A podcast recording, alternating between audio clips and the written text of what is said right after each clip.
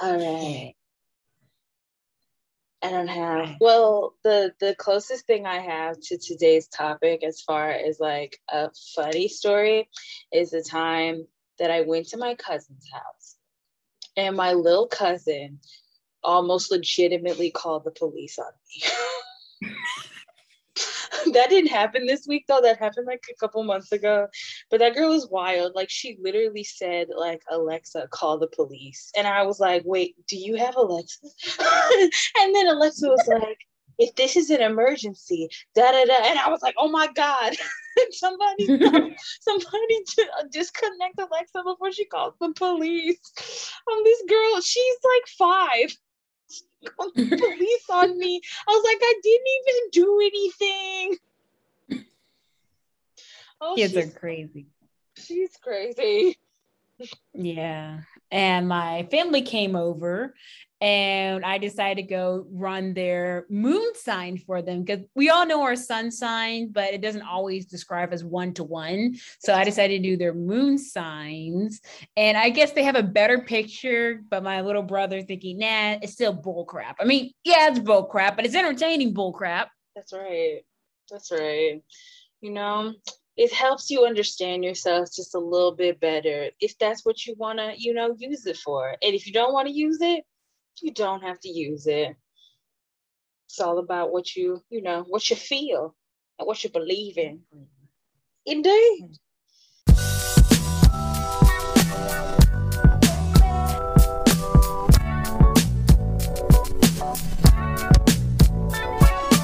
Yes. And speaking of belief, I want to probably go take a quick snapshot at Adolfo Constanzo.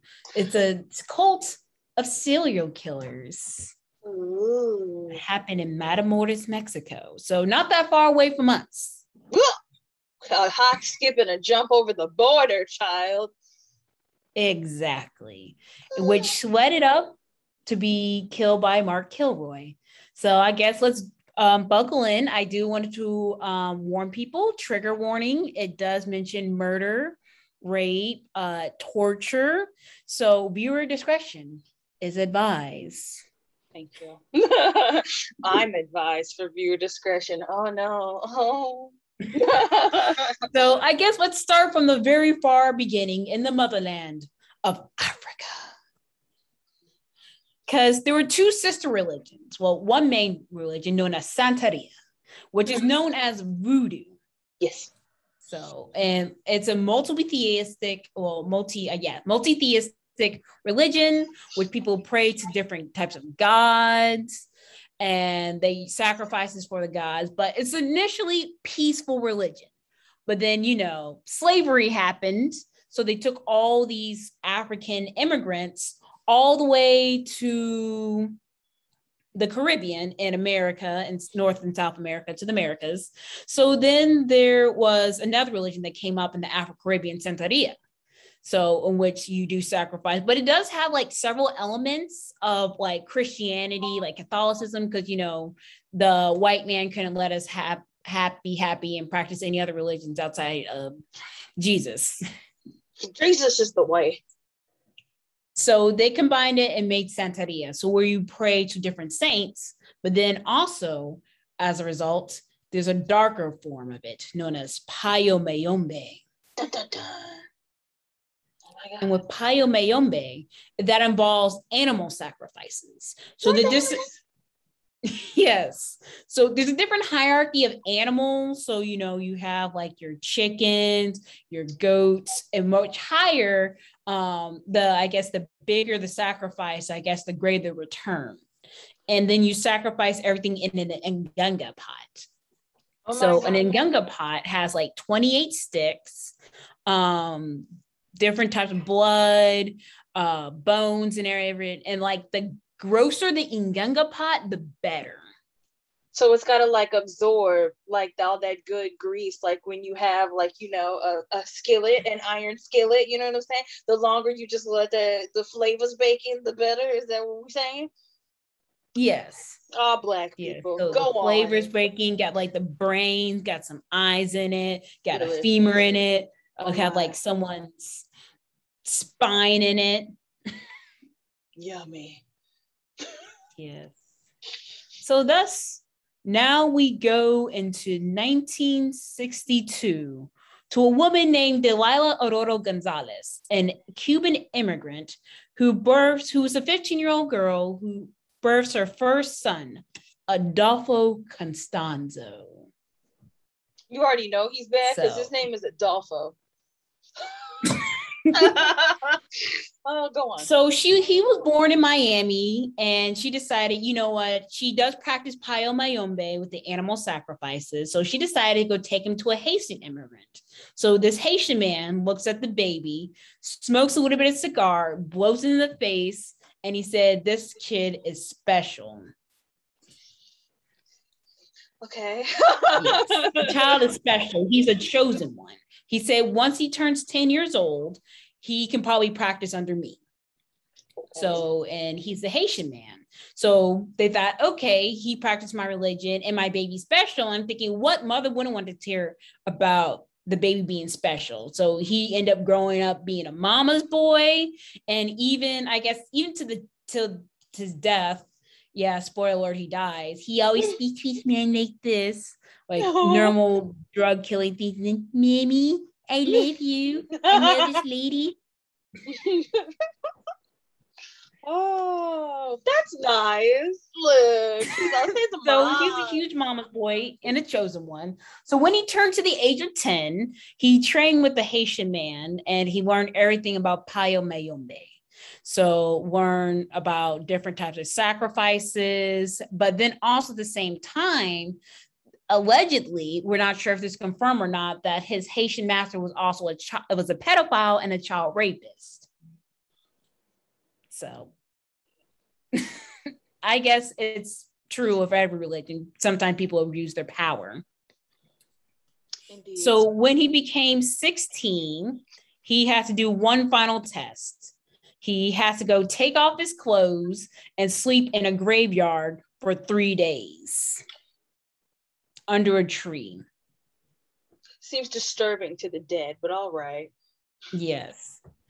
And also at the same time, his mother remarried and had three other kids with different fathers. And one thing working under his main, under the Haitian man, he learned, he also worked with the drug dealers of Miami. So, point is, in Palo Mayombe, they don't believe in like drug use. So they don't believe in like punishing your body, poisoning your body. But anyone who isn't a practicer of Palo Mayombe, we don't trust them. So we can give them all the drugs and anything, and that their death doesn't really mean anything if they don't practice our religion of Palo Mayombe. They're outsiders. I see. Interesting. Okay. I'm yeah. gonna save my questions for the end. All right. But yes, but eventually uh, around the time the tenants at Santeria and Palo Mayombe, Adolfo Constanzo just kind of goes off into left field and just starts going fucking crazy with it. But this is in the earlier days. So I guess when he became 16, he swore to the devil equivalent in Palo Mayombe. His name escapes me at the moment, but he swore to him, and that's probably be his spiritual guide, kind of like in Catholicism, you swear onto a saint and that same will follow you. Well, he decided to choose the Palo Mayombe equivalent of Satan. Maybe it's better you not say it because you know we don't want him to be here. You know what I'm saying? Like, he can stay out.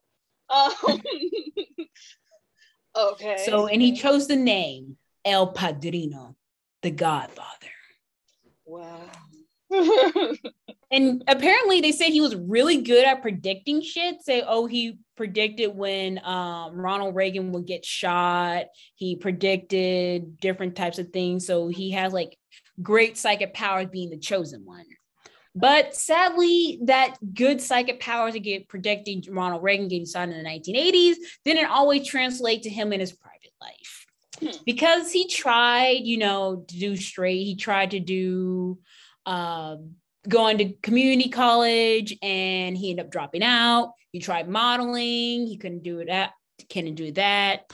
And he also had uh, two criminal records in 1981 mm-hmm. uh, for shoplifting of a chainsaw. Why he wanted a chainsaw, I do not know.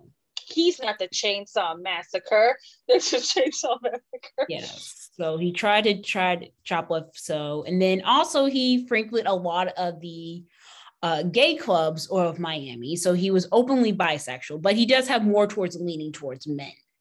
Ah, I see. It's giving us a bad name. yes. So because he's a special, I mean, he had an ego about them and he was a mama's boy. He realized I can't really stay in Miami. So where can I go where my magical powers are accepted or even needed? So he goes to Mexico City in 1984. So, and I guess this when things start trying to take off because he said he could read the future and also offer limpias, which is ritual cleansing for 31 regular customers. And they all range from different things. So he just started out small and just do like different types of reading with tarot cards and like spirit readings. And that's when he got one of his earlier uh, disciples. One was a man named Martin Quintanilla, a homosexual psychic, and Jorge Montes and Omar Orea. And they and he took these three men. Well, he took two of them. Want to say it was Martin and Jorge Montes. And he said, You will be my man and you will be my woman.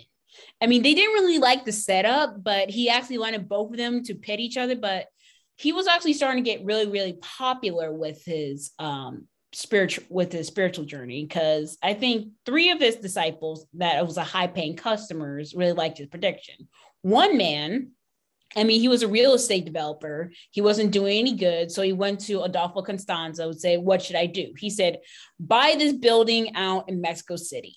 He's and buy and spend all your money. He said, Why would you do that?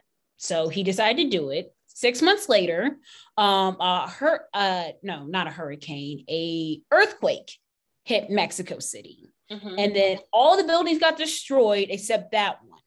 So that one that he bought that Adolfo Constanzo told him to buy, he did um he ended up winning it. And then the government realized all our government buildings got destroyed. So we're want to go pay you for that one building that's still standing. And he got like $250,000 from it back in the 1980s, which is quite a steal. Exactly. So he believed them. Another one was a model named Maria. So she was about, I want to say, like 25 in modeling years, which is kind of like she's kind of reaching her peak. Mm. So Adolfo Constanzo say you should name change your name to Carla, which I guess in Spanish sounds sexier, like Carla. Carla. so she did, but she didn't get any modeling gigs after that. But then she learned how to accept herself. So she actually now goes by Carla. and then a third one was a man. Well, he goes by they, them. He was a performer. Well, this person was a performer and they went to one of, he went to a, a show and one of the uh, club promoters didn't pay him. So he decided, you're going to pay me or else. And the man beat him up. So he went to Adolfo Constanzo and said, I want revenge. Because one thing that Adolfo Constanzo learned through Palo Mayombe with his older padrino, through the Haitian man, is that it's the religion of vengeance. So, and that's one of his favorite things. So when they said, okay, how about do this? You go get a chicken's head, put it on the door of the club promoter, and then you will have your revenge. Like, oh, okay. So he did just that. So the club promoter was a heavy drinker. So when he got that uh, threatening note with the chicken head cut off, he freaked out. He was a heavy drinker, and then he died of a heart attack. Oh. hmm. Okay. So, Exactly. So then, with those three predictions that Adolfo Constanzo did, his reputation got larger and larger, larger than life. So he started getting more um, disciples in Mexico. So they shared a. So he got more money. He even got a got a couple more. So it said he could read the future. Let's see. I'm sorry. Oh, I'm sorry. I'm just reading some couple things. So he so he decided. Um, so then now his appetite for like animal sacrifice is starting to get a little bit more crazy and exotic. So he started getting bigger and bigger clients because he was just reading on the street for just strangers. And then he got like famous models. So, and then he started getting the drug trafficking. And he actually charged different types of like sacrificial beasts, like you know, roosters, like six head de- head, goats for thirty dollars, boa constrictors for four hundred fifty, like adult zebras for eleven hundred dollars, and African lion cubs for thirty one hundred dollars. Like I have no idea how you can get those type of animals in Mexico City, but somehow he did. That's what I'm trying to figure out. Who he knew, like exotic exotic animal dealer? Like what? Yes, and I guess that just adds more to the animal sacrifice. So the more exotic the animal, the bigger the sacrifice. So he wasn't killing humans yet.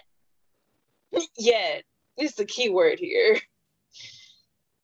Yeah, so just like his Florida drug mentor, he went out of his way to charm wealthy drug dealers, helping them schedule shipments and meetings on the basis of his predictions. For a price, he offered black magic that would make dealers and their hitmen invincible, invisible to police, bulletproof against their enemies. Was all nonsense because I mean, one source said it's probably just all nonsense and said, okay, he actually was also in bed with a lot of federales and like Interpol agents because a lot of people in Mexico, I guess, at the time in the 1980s were also very superstitious. Mm. So they would always come to him. Like he had one person working in the Mexican police uh, force and they would always give him information. So he also like cozy up to a lot of those wealthy drug dealers. So it was because I remember one person him like $40,000 for medical services for over three years' time. The customers demanded a show and could also recognized the folly of disappointing men who carried an Uzi, submachine guns, and their armor plated limousines. So strong medicine required first rate ingredients. And Adolfo was rolling by like in the mid 1985 when he and his three disciples raided a Mexico City graveyard for human bones to start his own inganga. The traditional cauldron made of blood employed by practice of Palo Mayombe. Ritual and air mysteries surrounding Constance were powerful enough to lure a cross section of Mexican society with cliques of disciples, including a physician, a real estate inspector, fashion models, several transvestite nightclub performers. So he was doing pretty good, and then he got more in drug uh, with drug dealers. So one of which was the drug dealing family, the Calzada family, and then one of Mexico's drama narcotic uh, Mexico's dominant narcotics cartels. He won the hard nosed drug deals over with his charm, and he just profited immensely with the game. So he was paying like sixty thousand dollars for most of his services, and like he even got like a high rise apartments and like several different types of luxury cars, like Mercedes Benz. So he was hella rolling in money. Okay. So, so he even helped like several types of cocaine dealers, like through Matamoros to Mexico, from Mexico to United States. So he demanded, so he decided, you know what, I'm doing all this fucking work for the Calzada family. I should probably go ahead and ask for more. So he decided, hey, you know what? I've been giving you all this protection. I want half of your profits. Ooh. So the Calzada family laughed in his face and said, hell no, you're not getting half my profits. So he decided, you know what? we need to have a plan. Ooh. So he decided, okay, I'm going to call them the next day. And they said, I'm sorry, just one of your other rival families took control of me and they have their own witch. So, how about this? Free of charge, I'll go purify, do this whole ceremony for you and your family. But we need everyone of your family there, or else it won't work. Mm. So, on April 30th, Guillermo Calzada and six members of his household family vanished under mysterious circumstances. but, but according to the people of the Palo Mayombe cult, this is what happened. So they went to the club, they went into the Calzada family, they got them all together. So the family, the maids, the bodyguards, and you surround them. They said, okay, no weapons, no anything allowed. So then they told them to close their eyes and they took out machine guns and shoot out of the shoot up shoot up all the family. Mm-hmm. So then they also whacked them up and chopped their bodies into different types of pieces mm-hmm. and clean up the whole body and they put it up on their ranch where they stay. So they just disappear without a trace. But truth was, he killed every one of the members of the Calzada family. Damn.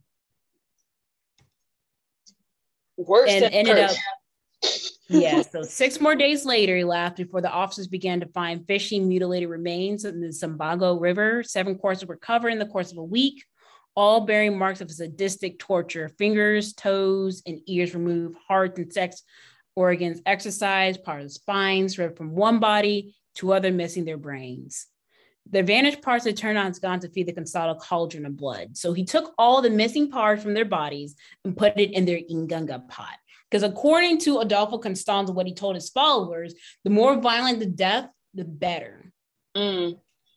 I mean, his his like guiding spirit is literally the Satan of this already terrible sounding religion.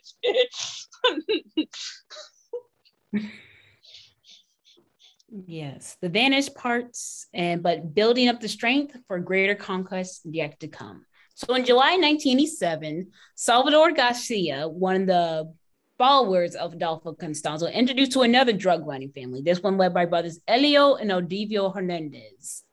At the end of the month, Matamoros Constanzo has met 22 year old uh, Sarah Aldrete. Mm-hmm. So Sarah Aldrete, she's a 22 year old Mexican national with resident alien status in the United States, where she attended college in Brownsville. So he actually charmed her with three way. He said, I have, so he just stopped her in traffic, looked at her, charmed her. He said, I have three predictions for you. Oh, get it. Okay, do it exactly like he would do it. Pretend I'm her. Okay, I'm ready. I have three predictions, uh, predictions for you. Oh. One, you'll win a scholarship without even trying. Two, an old friend will reach out to you. And three, an ex boyfriend would ask for help. Because actually, what happened, Adolfo Constanzo actually broke, made her break up because uh, she was dating a Mexican drug dealer at the time. Uh-huh. But Adolfo Constanzo called her boyfriend up and said, Oh, yeah, your girl's cheating on you. She's a hoe. Trust me, I'm a witch. So he did. okay. And she, while staying for Brownsville, because she's actually a really smart girl. So she won a scholarship. Thinking, wow, I didn't apply for that.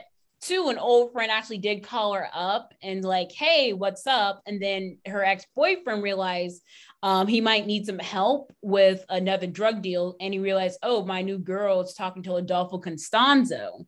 So I'm thinking I need to call her up and ask her to help me because there's going to be, because I heard the Federales is on my ass.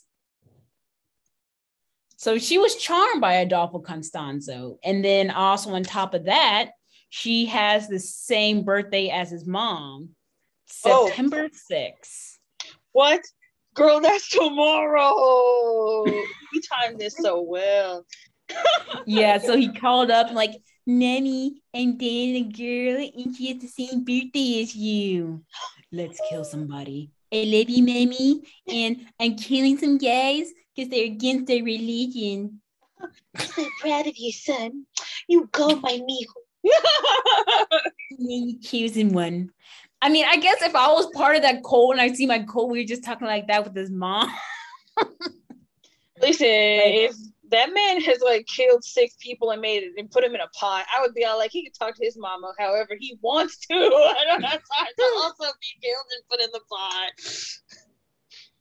Yes, I don't want to be killed because they did end up killing their own once. Because I remember one of which was this guy named El Doobie.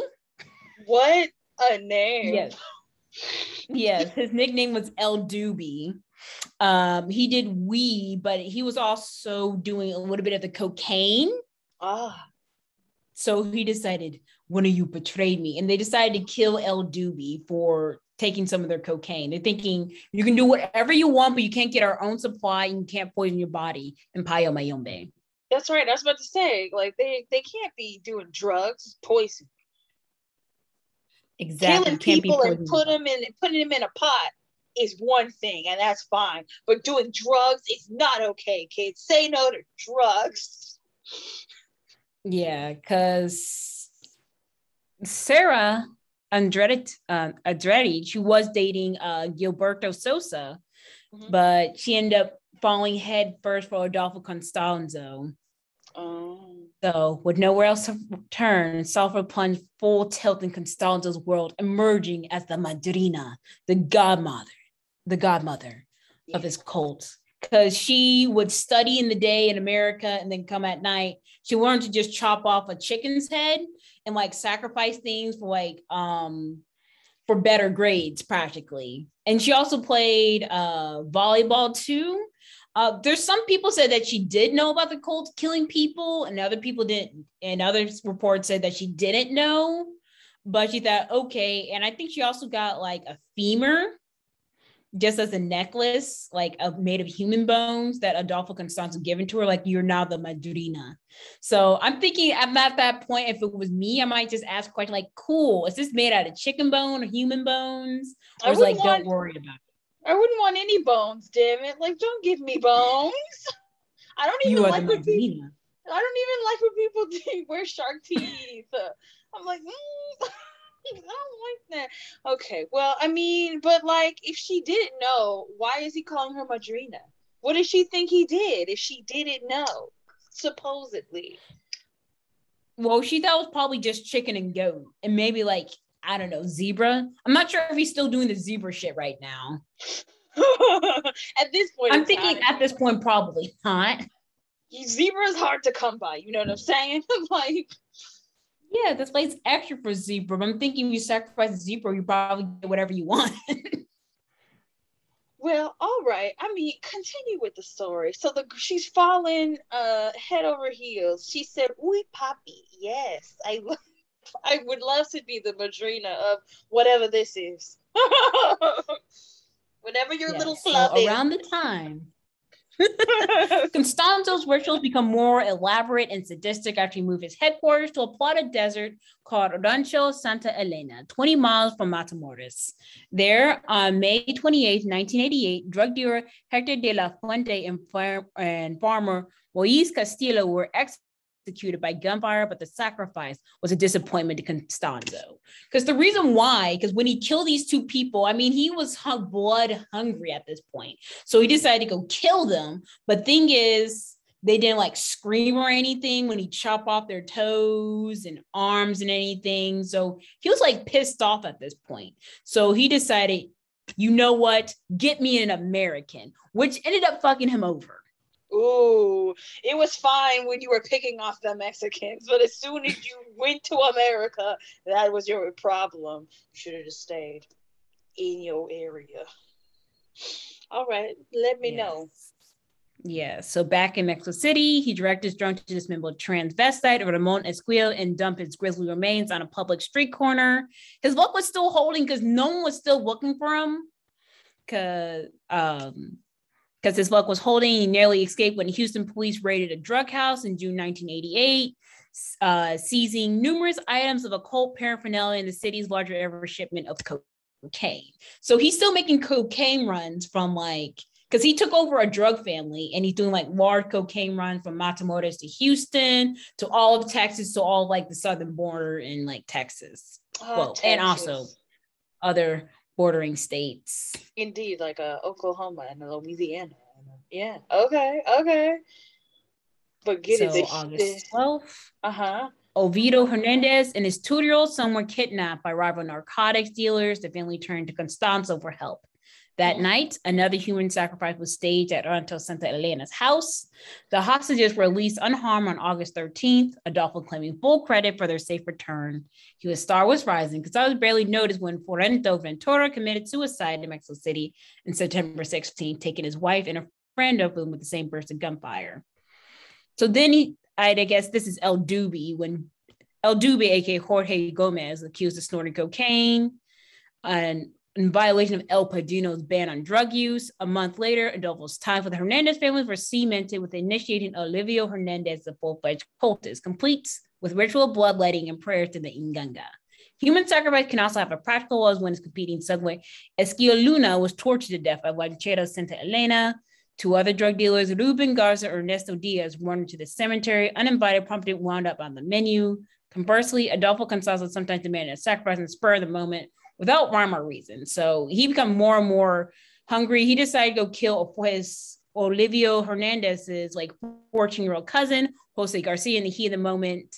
So he started going crazy. Mm. So in mm. night, March 13, 1989, Constanzo sacrificed yet another victim at the ranch.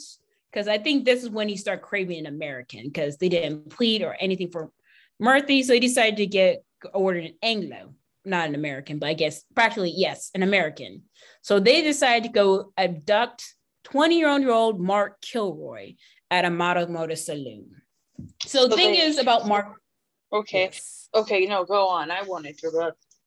so Mark Kilroy uh, was a American pre-med student, so probably uh, innocent kid. Um, his uncle was also have some connection with, I'm going to say, border control. Mm-hmm. So they didn't know at this at the time. So he was a good kid. So he went with a few friends because a lot of people, like in America, for spring break, decided to go to Matamoros, Mexico, across the border because you know there's no drinking age. Okay, makes sense. Mm-hmm. So he was, so he was all all around good kid, not someone you want to sacrifice. I mean, so, just kidding. so, and then two of Adolfo Constanzo's uh, disciples decided to stop him. So they're thinking, stop right there. He so he thought, you know, as a good American kid, okay, there are two Mexican police officers. Okay, whatever. I'll just listen to the police and I'll just be out of there. And then they took him behind and tied him up. So then they took him over to the ranch. Hmm. So I guess what's next for poor Mark Kilroy would be very much unpresent. Oh no, so. his white privilege did not save him. so, from what we know from the reports, he was tortured to death and he was begging for his life, and he did have time to pray because he was also a devout Catholic man. Oh my gosh, all the check marks of of a good Christian American boy. was pre-man and he prayed. Mm-hmm. So, which caused a little bit of an international incident because a lot of people, because his friends went to the police immediately, say, "Hey, Mark uh, didn't came home with us. We thought he was talking to some pretty Mexican girl or girl at a wet t-shirt concept, but he didn't come back at night and it's been less than 24 hours. Because at the time thinking, oh, kids go missing all the time. He'll probably turn back later. But then 24 hours turned to 48 hours, 48 hours turned into a whole damn weekend. Mark didn't turn up. Mm-hmm. So they didn't know where to look because they didn't know. They thought, okay, we just saw someone talking around. So, because at the time, Mexican authorities were busy on their periodic anti drug campaigns, erecting roadblocks on a whim, and sweeping the border directly for unwary smugglers. On April 1st, Victor Sauceda, an ex cop turned gangster, was sacrificed at the ranch, and the spirit message received was optimistic enough for his troops to move half a ton of marijuana across the border seven nights later. And then the magic started to unravel. Oh, so on April 9th, returning from Brownsville, Texas, meeting with Constanzo, cultist Serafin Hernandez drove past a police roadblock without stopping, ignoring the cars that set up a hot pursuit. Hernandez believed to believe El Padrino's lying about invisibility, and he seemed surprised when the police officers trailed him. Because you know, they he started believing his own shit at this point, thinking, I'm invincible, I don't have to do shit, I'm in, I'm invisible to cops, I'm not gonna go to jail because you know El Padrino's magic works, bitch. Right. And he found out very quickly that reality is not the same. yeah, so he's surprised when the police officers were trailing into his destination, Matamoros. Even so, the smuggler, he was hella arrogant and inviting police to shoot him. Like, what are you gonna do? Bullets won't would just bounce off of me. So the police were thinking, okay, dude, you're fucking crazy. We're just gonna arrest you instead. They're like, it's not even worth it to shoot this man. Put cuffs so on. they arrested him instead, along with cult member David Martinez, and drove a pair back to Rancho Santa Elena, where a preliminary search turned up marijuana and firearms. So disciple Elio Hernandez and Sergio Martinez stumbled into the net while police were on hand, all four prisoners were interrogated through evening, revealing their tales of black magic, torture, human sacrifice, was the first kind of pride. So they're just kind of like, yo, we what? We like torture people. It's our religion. We don't give a fuck. Plus, we're mm-hmm. bullet, we're bulletproof. We're protected, covered by El Padrino's blood. So they were just so bleed their own shit. They were just so cocky, and, and this just really just fucked them up. So next morning, police return in the ranch and forest, discovering the melodious shed where Constanzo kept his ingunga brimming with blood, spiders, scorpions, a dead black cat, a turtle shell, bones, deer antlers, and a human brain. Captive cult member directed searches to Constanzo's private cemetery. Excavation began, revealing 15 mutilated corpses by April 16th. In addition to Mark Kilroy and other victims were already named, the body count included two renegade federal narcotics officers, Joaquin Manzo and Miguel Garcia, Garcia, along with three other men who never were identified. So these four people practically just gave up the whole game, said, you know what? Oh yeah, we killed all these bodies. What are you gonna do? El Pad- so then El Padrino, Adolfo Constanzo, decided to go on the run because he realized they have his number. His, yes, so the magic's not working was on. The police raided his luxury home in Teasman outside of Mexico City on April 17, discovering stockpiles of gay porn in a hidden ritual chamber. So he has a hidden ritual chamber. It's kind of like his gross room with the Ngunga pot. It's like the only gross room of his house because he's like a very clean, put together guy. Just that room just filled with all the gross, like the grosser the better, kind of like the extra fat and the sauce and the meat. Yeah, just that dirty room just cut out there. I know, I just I know it smelled nasty in there. I know they were like, oh, yeah, and they come out without clothes because you have to do it like topless and like chop things. Right, because you don't want to ruin like, all your good clothes when you go chopping up the bodies. You know what I'm saying? Like, gotta do it. Yeah, and they said they cited him all the way from Chicago, but he's already been in Mexico City, like hiding out in a small apartment with Sarah Aldrete and three other disciples, thinking to save herself. She just and she realized, okay, Sarah at this point realized, oh shit, I am way over my head. So she needs to find escape. So when they're at this small apartment, I want to say Mexico City, she kind of like passed down a note, thinking she can probably just save herself. It said, it reads, please call the judicial police and tell them I'm in this building that the I'm in this building or those that they are seeking, give them address for floor. Tell them that a woman's being held hostage. I beg for this because I want most to talk or they're going to kill the girl. A passerby found the note and kept to himself, believing someone just trying to lame attempt at humor. That's going to be funny. So on May 6th, neighbors called the police to complain of a loud, vulgar argument in Constanzo's apartment. Some said accompanied by gunshots. So they thought, okay, we were hearing gunshots. So originally so the original call to stop Adolfo Constanzo wasn't um, originally about, I guess, Adolfo himself, about some domestic dispute. Right. So then Adolfo Constanzo, seeing police arrive, thinking he's starting getting paranoid. So he pulled out an Uzi, and then there was like a 45 minute battle with only one police injured. So he actually saw, like, he took out his Uzi and he saw a propane tank in the background.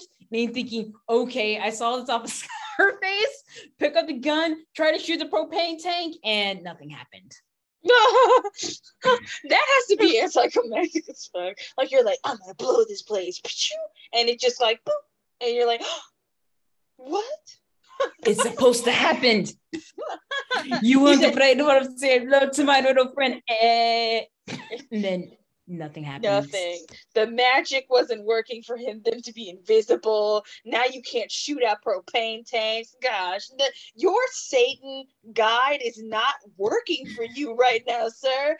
All of the stacks are against you.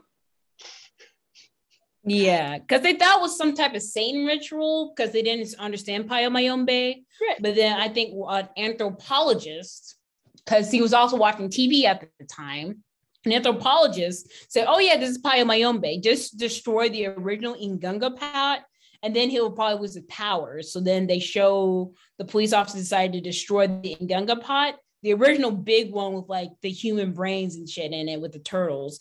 And of course, when he saw that, he felt like he lost all powers, and he just screamed so loud and so long they just lost his voice.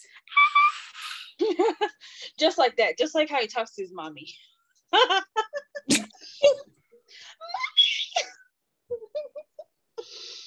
Okay. Yes. So then he was told one of his quote followers, Alvaro de Leonas, Valdez said he told me to kill him, Martin. I told him I couldn't do it, but he hit me in the face and threatened me that everything would go bad for me in hell. Then he hugged Martin. I just stood there in front of him and just shot him with a machine gun. So Alvaro de Leon Valdez shot him, and Constanzo and Quintanilla were dead when police stormed the apartment, arresting Alvaro and Sarah Aldrete. In the aftermath of the raid, 14 cultists died on various charges, including multiple murder, weapons, narcotics violations, conspiracy, obstruction of justice in August 1999. Alvaro was convicted of killing Constanzo and Quintanilla, drawn a 30-year prison 30 term. Cultist Juan Francosis and Jose Montes were both convicted in the Ramon Esquivel murder, and since the 35 years lease, Omar Herrera, convicted in the same case, died of AIDS before he was able to be sentenced. And Sarah Aldrete was acquitted on Stados murder, but sentenced to a six-year term of conviction of criminal association. She's near the end of her sentence, like 1994, where a long delayed trial, multiple murders start conviction of like a 60-year prison. So they're like the police in Mexico are still uncertain of Constanzo's body count. Some officers try to say try to clear every ritualistic murder on the book by posthumously blaming Constanzo. On the other hand, in 1989, Martin Quintilla's sister told Adolfo's first madrina, still at large, practicing her blood magic in Guadalajara and from jail before he died. Omar Herrera said, I don't think that the religion will end with us, but because there's a lot of people in it. They found a temple in Monterrey that's even related to us. It will continue. And Sarah Aldrete continues to deny like ever knowing anything about the crimes to this day, but I don't know. Mm. Interesting. so it started out as a simple cult. Uh, I mean, I guess a simple belief in Palo-Mayombe of animal sacrifices. To he we would have been fine with like D-list celebrities, and then it went even crazier to drug cartels killing a large drug family, and then end up dying alone with one of his cult members killing him. So it's a wild ride of Adolfo Constanzo. Well, damn. All because that Haitian man blew some smoke embers in his face and was like, yeah, this one's special. Yes. And every time he calls mommy, like, Mimi, I found a nice girl and I'm gonna go kiss some other people and he make you proud. so wait, like did his mom like did they ever question his mother like or anything like that or like to get like well because his mom wasn't even perfect herself because she did get like arrested for like um stealing things because mm-hmm. he never went back with his mom because Adolfo Constanzo ended up like he was a very neat guy, except his Inganga room where you know when he does his homo with Padrino stuff. Whereas mom, his whole her whole house was just messy, and, and even CPS was called on her but you know, put the dead chicken on her neighbor's door and they decided to leave her alone because they're freaked out by her. Yeah. So they never really questioned his mom because his mom probably wouldn't associate because she thinks anyone outside of Mayombe shouldn't be trusted. Right. Okay. Hmm. Interesting. Do other people still practice this religion? I'm actually very curious. Like this is because the the one of the members said that you know it would never end, not just with them, right? So they're still right. members of this cult. But, yes. So Adolfo's uh, Constanzo's way of Palo-Mayombe, um, I don't think it's probably as practiced much. I mean, there is some sort of Palo-Mayombe because even some like drug traffickers still today like use it to like bless their movements. I mean, bless it. Uh, I guess if they want to do a drug trade. So his brand of let's say uh human sacrifices, I think probably more on the hush hush side of things. So like even like uh, if you ever watch like drug raid videos, they even find like the Ngunga pods. And a lot of people say, "Oh crap, we shouldn't even discover it because you know." Uh, whoever discovered the Ngunga pod probably get screwed. But actually, people who practice it today say it's the other way around.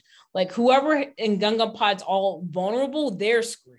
So if I have an Ngunga pod and someone sees it and they destroy it, I'm fucking screwed. Well, Not yeah. them that discovered it hmm it's a good way of like reverse marketing though just being all like oh yeah somebody just lied and now it's a thing where it's just like if you discover a uh, an Ngunga pod you're just like oh no i got him cursed And it's like, and so now you won't touch it because you're like, I don't want to be cursed. Oh my God, I didn't see it. Megan unsee. I can't unsee.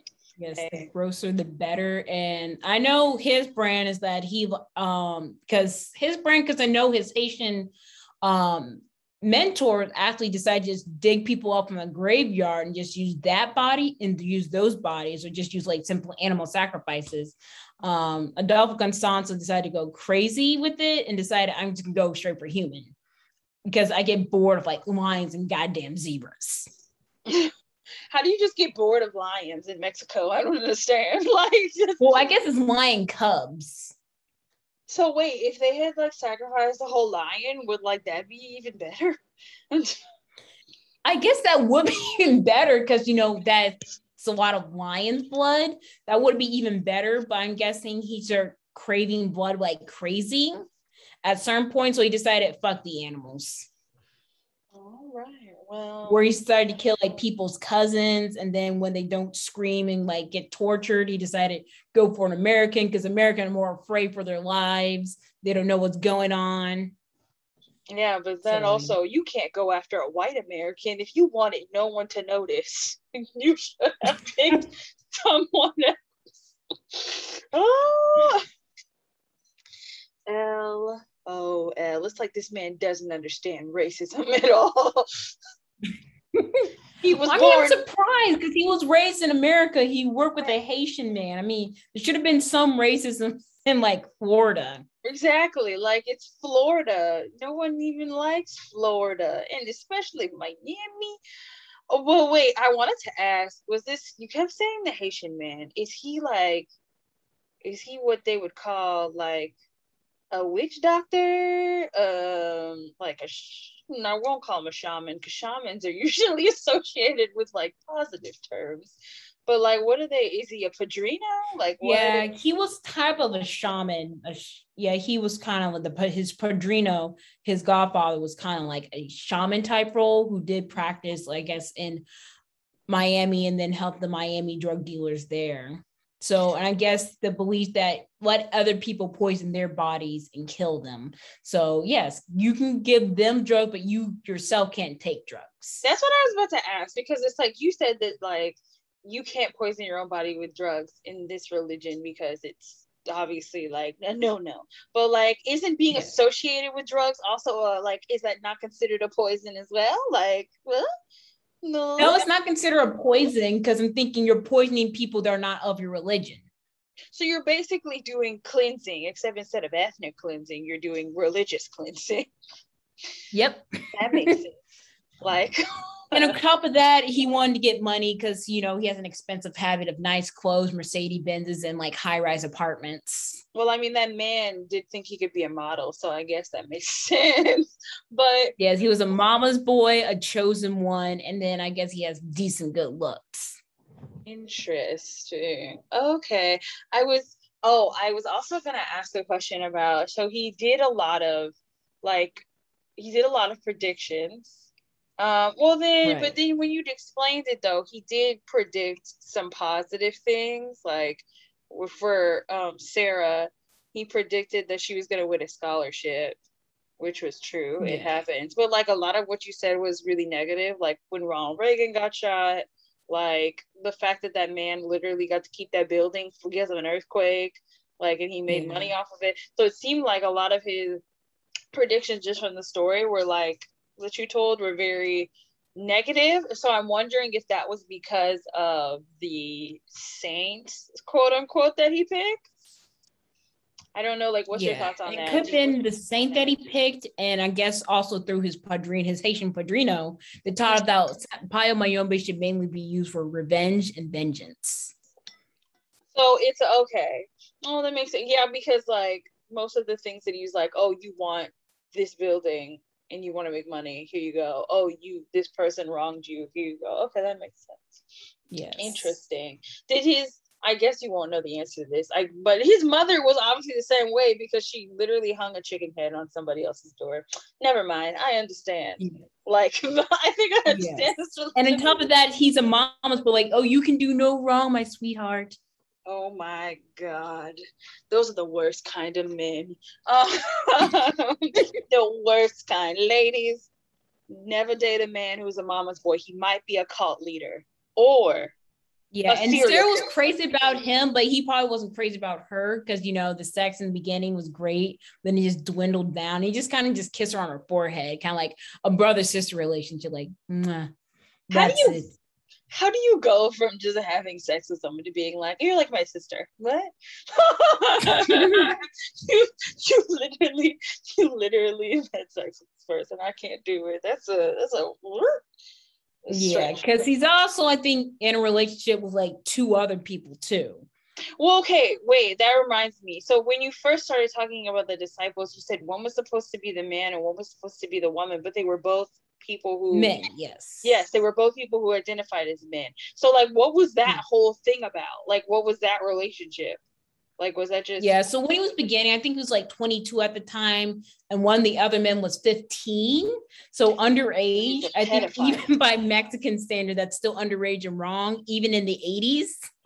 Okay. Yeah. That I mean. So they were both like psychic um because you know being i guess homos- uh, homosexual or being gay and also being a psychic you probably don't have like a typical i guess monogamous uh lifestyle even though he wanted a monogamous relationship he uh-huh. kind of just like fucked around with them i guess he wanted like both of them mm-hmm. um they both wanted him and i guess he liked the fact that he has like two people competing for his affection uh-huh. So he kind of like set them up like that. And I'm guessing one of them being like underage realized, okay, this doesn't feel right, but I like this guy anyway. So I'm just going to roll with it.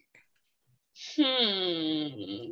I don't because when you like first described like their like the roles that he wanted to play, like he would be in the at the point of the triangle and like they would be like oh you're my man and you're my woman i was kind of like drawing parallels to like was he trying to recreate like the idea of the tritium in which he was the padrino aka like the god almost even though he was yeah. connected to a higher power supposedly and then they were like the um you know like the i won't i don't want to say the son but one of them was 15 and then so and then um like I don't know. I I shouldn't uh, like say that one is the Holy Spirit, but you said one of them was transgender.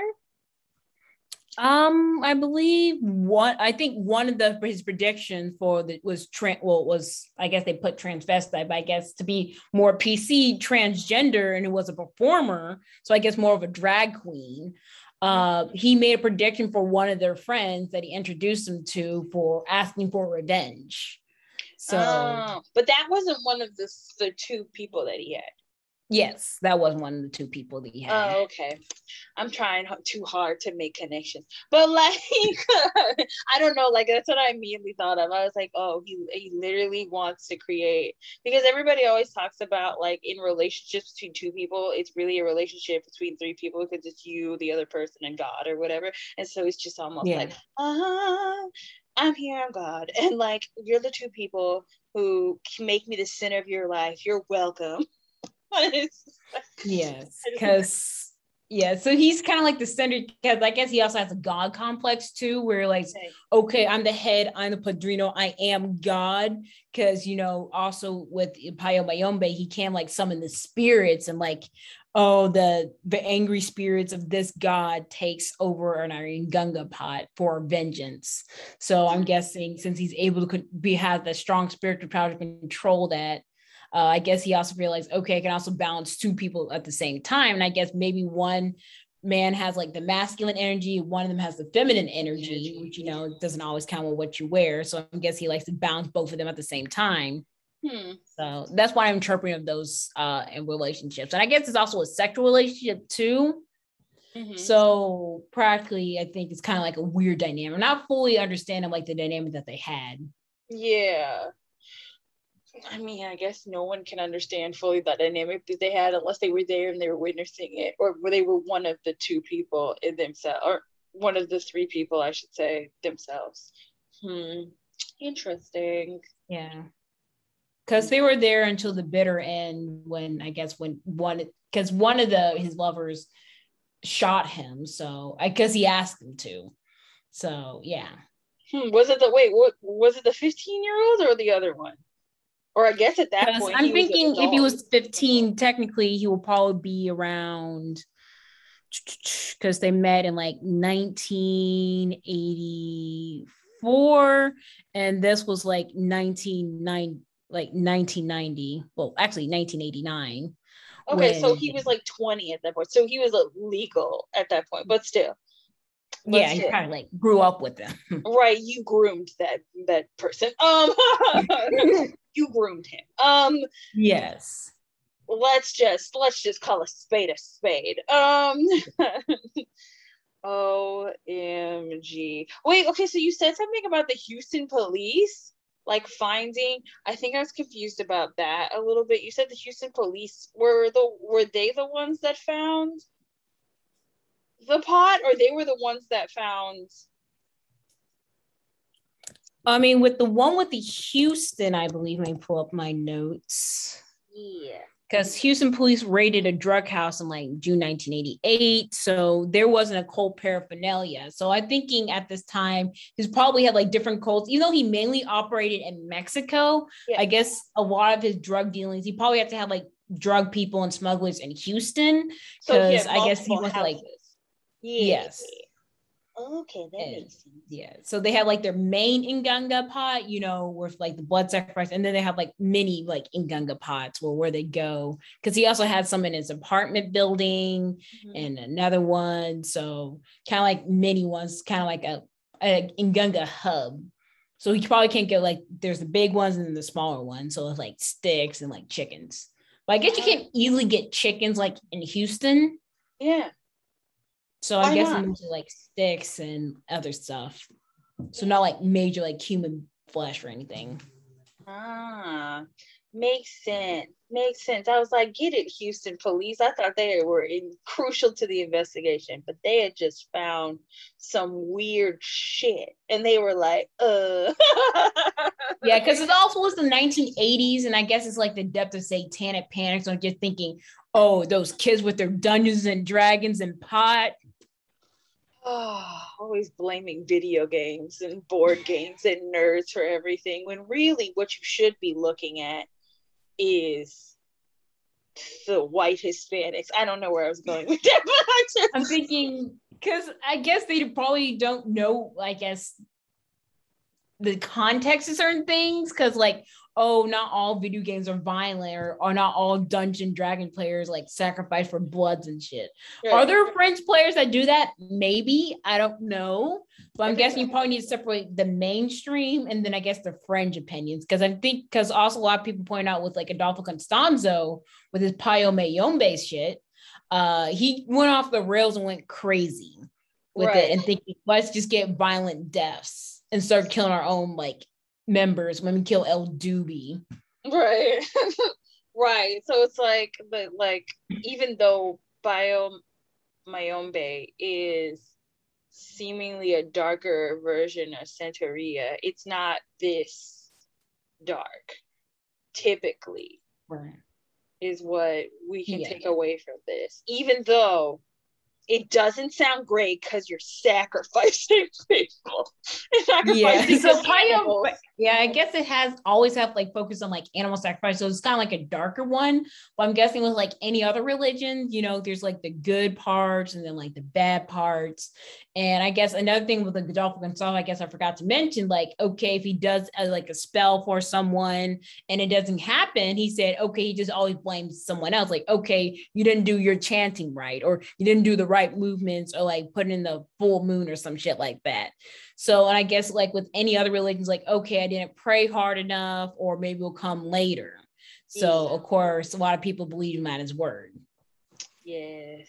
I mean, that's fair. That happens in major religions as well. And it's all like, oh, but did you pray hard enough? Did you believe? Do you have faith? I mean, listen, when you were talking about like all of the success he was having materially, I'm like, what's the difference between him and Joel Osteen? exactly, which I know a lot of preachers hate prosperity gospel. I'm just saying. Yeah, because my grandfather, when he was alive, he always hated those super mega preachers that would sell out. Mm-hmm. thinking, now put a dollar in the box uh, and praise Jesus. You're not praising them hard enough, you're not giving. Give and you will receive. So put a dollar in the box. the tithes are due uh, bruh, I remember I saw this thing where where the the preacher put the pastor put his cash app up there. He was all like directly pay your tithes directly, okay? And I was like, well, I'm just saying, like, I mean, if anybody tries to use this as kind of like an excuse to say that, like, you know, like the umbrella, because this would probably go under the umbrella of pagan religions like if anybody right. tries to say that like pagan religions are maybe like satanic and like like like any of their ways and, and things like that it's just kind of like please note that like it's not like like major religions have not also done this and worse. Like this man may yeah. have killed like dozens of people, but Catholics have killed millions of people. Let's just all remember that. All right. Oh, fun times. Okay. Yes. The Crusades are a thing and they're in history. Okay. So let's just woohoo. Yeah. I mean, I found Santeria quite interesting because they're thinking every time, like when you get, like, say, nganga pot, you always have to ask permission. Like, if I get a stick from a tree, I have to ask permission for him. Like, Mr. Tree, can I have these sticks? Okay, right. I'll take it. No, okay, I'll just try another tree. Right, exactly. Listen, oh. just don't fuck with nature. Always ask for permission. I mean, it's it's it's really interesting. I I think that I think that it may seem scary because a lot of people have this idea about voodoo as well, like you know, right. like the like we've commercialized voodoo to seem as though it's like just all like bones and spirits and like blood sacrifices and voodoo dolls. And like it's like there's a lot more that goes into it that like people just don't look at. And i i think it's really good when we kind of look at these things that way where we're just kind of like okay here's a really bad part of it but like here's also like the really there's good parts of it as well. Um i mean so he's listen what a wild man. Um, Adolfo Constanzo is a wild man. I mean, he, probably started originally, you know, following the tenants, but then I guess he really just abandoned those tenants to realize, you know, the more violent, the better. And I guess he got bloodlust, money lust, and everything lust. And I guess when he killed that white American boy, every shit went to fan. He went on the run um just a lot of things. And i guess even the cult members start believing in shit. Was he an all-powerful padrino? Maybe. Probably not. But whatever it was he just went off the goddamn rails. Man. Sometimes it just is what it is. Well now that we have had that riveting discussion about the darkest of humans, the darkest that human history has to offer. um, I don't know. Like we, we're not gonna take a break because we, we I mean, uh, maybe we'll take a break. I do have to go to the bathroom. I will be back, and we might do something fun. Um, but stay tuned. A nice palate cleanser. right. Because we need it. Listen, pedophilia, like blood sacrifices, oh my. yes. And torture, chopping off legs, using people's brains and bones. It's a lot. It's a lot. So uh we'll be back. Uh, so we're back with some wholesome content to cleanse your minds and your spirits. Maybe we'll read them in ASMR voice. yes. Yes. Because even though we like go Reddit to listen to "Am I the Asshole?" relationship problems, I mean it's not totally trash. One subreddit shout out to wholesome stories. It, it brings a tear to my eye. Indeed, I love them. You can go first, Mars. Okay, this one is from Graveyard Shift 1978. Say, my family asks me questions and I love it. One of my favorite things that my family does is ask me questions about things I love. For example, the other day, we're all sitting in the living room and watching TV and some trailers for movies that were going to be playing over the next few days. TV showed up. I wasn't paying attention, so I was on my phone, so I didn't see him. My dad got my attention pointing towards the TV before asking me a bunch of questions about the Avengers and about the Marvel Universe. Me, being the superhero fan I am, instantly began to tell him everything I could about answering his question. While I'm rambling about superheroes, my mom and my dad just smile at me while they listen and explain whatever comes to my mind. My family might not love superheroes or podcasts or musicals like I do, but they love me. And even though they have no idea what I'm talking about, they always listen and try to follow along with what I'm on about.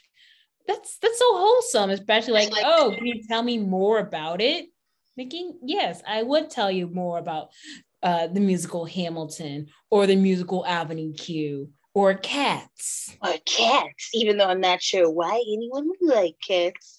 Um, I was just kidding. Oh, that actually happened to me um friday i was down here and i was watching this show called uh, blown away on netflix it's about mm-hmm. like glass blowing and my Ooh. mom just like randomly like offered up a fact about how she wanted to she's always wanted to learn glass blowing and i'm like mommy i didn't know that about you. Tell me more. Like it's just it's so cute when they she's like yeah i know i like the way that they do this and she just went into like a whole like like like tangent. And i'm like you're so cute mommy. Samantha that is cute. It's cute. Oh my god. Oh okay. I have one um, I have one, and I'm going to tell you why I picked these two at the end. Um, okay, so um, it says one of the many reasons I love my fiance. I'm going to assume this is a man and or they them. Um, this happened a few months ago, but I saw a post on r slash wholesome memes that prompted me to share this. Mm-hmm. So earlier this year, I lost my grandma that I was super close to. It was really sudden and unexpected. I can go into more detail later if anybody wishes to hear. Anyway, my fiance doesn't have much money as she's paying her way through an engineering degree, but she knows how much service means to me. I had gotten off a rough day at work when she called and said she was coming over. Little did I know she brought food. She came over to my home and cooked a full meal for me, washed the dishes, and put them away. The day before her final, she could have been home studying, yet she didn't. She chose to spend four hours caring for me. I have never felt so loved or wanted in my whole life. I am truly blessed to have her and greatly look forward to our wedding day. Thank you for the read. I apologize for any spelling or grammar errors. Who cares about that when you love her? oh. Nice. Nice. Acts of service. That is cute. It is cute. Cute, cute, cute. Okay. I pulled this one by Vibing with the Boys called Kindest Stranger Ever. Oh. When I was 13, I had mixed feelings about my gender. I was bisexual and I dressed rather feminine for a boy. One day I was sitting at the park and some boys made fun of my clothes called me sissy or my name in a girly way. Somehow they got the fact that I was going to be dis- be a disgusting human being and et cetera, et cetera. After this left, after they left, this girl who was a transgender walked up to me. She was about 18, 21, I forgot. She did something I will never forget. She hugged me tightly and whispered, Don't listen to them. You are beautiful. We talked all day and I had a lot of questions. She was like my mentor and we always met at the park, even though we had no sort of contact. Two months later, I opened up as bisexual with her and she was extremely happy and proud of me. Our friendship grew and grew to the point where she even helped me come out to my parents. If you're that girl, Jasmine, let me know you are the best. Yay! Made me want to fucking cry. It's so sappy. Make me want to wipe my eyes with a pancake. That's right. Oh, oh, I love it. Oh my gosh. Okay, so this is my last one. Um, this was uh, this one says to the lady who asked if I was okay. Shout out to the lady who went up to meet the military base in Coronado which I was like, I thought that was supposed to say Colorado, but it says Coronado. So I'm, I don't know. Uh, thank you for asking me if I was okay and if I wanted to talk about my problems. I was having a really hard time and didn't have anyone to talk to it, uh, it about. I recently lost my grandmother and it really affected me mentally. Also, condolences to you and your family since you had also recently lost a loved one. I'm very thankful and hope we had a longer chat. If you ever see this, just know that you made a very big impact in a person's life and you made me feel heard. Um, so uh not to like kind of ruin anybody's mood but i kind of i don't know like why. The first one i just picked randomly and the second one i picked randomly but they were both about like losing um grandmothers. And right. i guess that i just naturally gravitated to that because i lost my grandmother um on friday. So uh yeah i lost her on friday uh friday morning um to uh parkinson's so that kind of sucked mm, it does yeah but um I it kind of reminded me like my brother. Like sometimes he's a big head and he's a goofball and he's really super ugh, dumb sometimes. But he called me on Friday, like at 11:30 at night, and he was like, Oh, like, are you already in the bed already? It's only 11 at night on Friday. What's wrong with you? And I'm like, What is the reason that you called? I'm tired. And he was like, Oh no, I was just calling to check up on you. And I was like, Are you being thoughtful? thoughtful you are being. So like yeah it was really it was cool. I mean i didn't i don't know. It doesn't always happen but when it does happen i appreciate it. So that was really great. And then also i got to go out with belle mars and her yeah. and her friends on saturday. So that was really uh, good for me. So it's been a pretty good weekend despite the fact that um i lost my grandmother on friday but um you know, I just like to think that she is, um, you know, at peace at this point. So, right. yeah, that is my wholesome story for today. Um, even though it's a tiny bit of a downer. Yeah, I mean, mine, I guess, a wholesome story I guess because I guess mine's from my perspective because I went out to make up have a makeup birthday party for one of my other friends, and then I mm-hmm. crashed into another friend of mine that I met freshman year of college. Because mm-hmm. when I was a freshman, you know, it's at a Catholic university, expensive, and we just kind of like met in our own little clique of like nerdiness Mm-hmm. So I met them like, oh, you like anime? I like anime. You know what dating sims are? So do I. And then we mm-hmm. actually continue on to our fictional world of Otaku Academy because we kind of like made our own self-insert characters.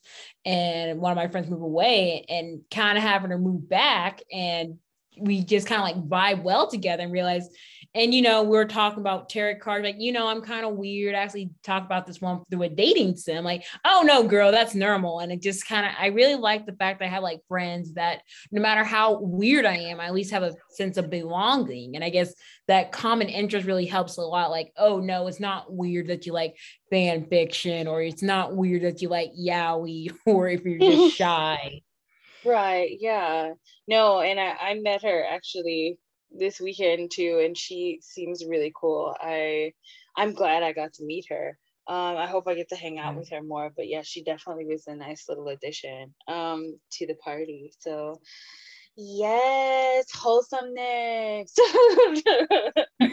so and just kind of like that belonging. I mean, yeah, it's COVID, so we can't really show or share our happy faces. And I just realized, okay, we're all at the same point in our lives, but it's just that sense of belonging, wholesomeness. It just makes my heart feel whole.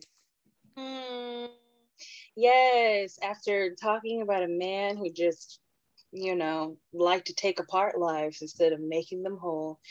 Uh, yeah, that's not funny. That was a terrible joke, Nikki Alley. Um, but you know, that's it. Uh, make some more wholesome stories for yourself, people out there. Um, people out there. If you're wondering why we didn't do our favorite segment, yay or nay, don't worry, it's coming to you next week because we're literally shooting two episodes in two days. Because I'm yeah, not gonna and I'm guessing probably have like two downer segments of news. and yes. then people dying in a horrible cold. Yeah, you know what I'm saying. You, you. I didn't want to be too downer today because listen, the news this week was awful. I just was awful, and I said, you know what? I'm not gonna do that to these people, even though they come from mess. You know, I'm not gonna do it. Um, so look forward to that next week. Um, we might be behind a week as far as you're concerned, but mer. Um, yeah, but that's it. Like we're we're done. We're we're going out to make more wholesome stories. Everyone have a happy Labor Day. Um, wear your masks because they work. Um yes, they work. I mean, I wanted to punch my friend uh who I mean, yes, I'm just gonna rant a little bit for now. I mean, he's Go too ahead. damn smart. Like we both did biology in college. He made better grades than me. Mm-hmm. I mean, I understand probably put his ass on blast. This is why he was banned from medical school, and shit like that for not thinking max works. Like, okay, cool. You have your conservative views. You believe in trickle down economics. I disagree on that, but we're not going to fight on that. That's neither here nor there. But deny science. I'm just lucky I was trying to be in a good mood right now that I didn't want to slap him. He was but this yes, close. Wear though. your mask. Please get vaccinated if you can. Uh, social distance because we're not through the pandemic yet. Not out of the woods yet, kids. Um, but yeah, make sure you uh, you know, you be safe out in these streets. Follow us on social media at Nikki Ellie Muse and at Lady underscore Blurred 94. Yeah. yeah, yeah, yeah. You got it. And um, yeah, uh, just have a good week, guys. That's it. Make wholesome stories. Don't get killed by a cult killer. and we'll see you next time. yeah. Stay away from cults. Stay away and serial killers. Bye bye. bye.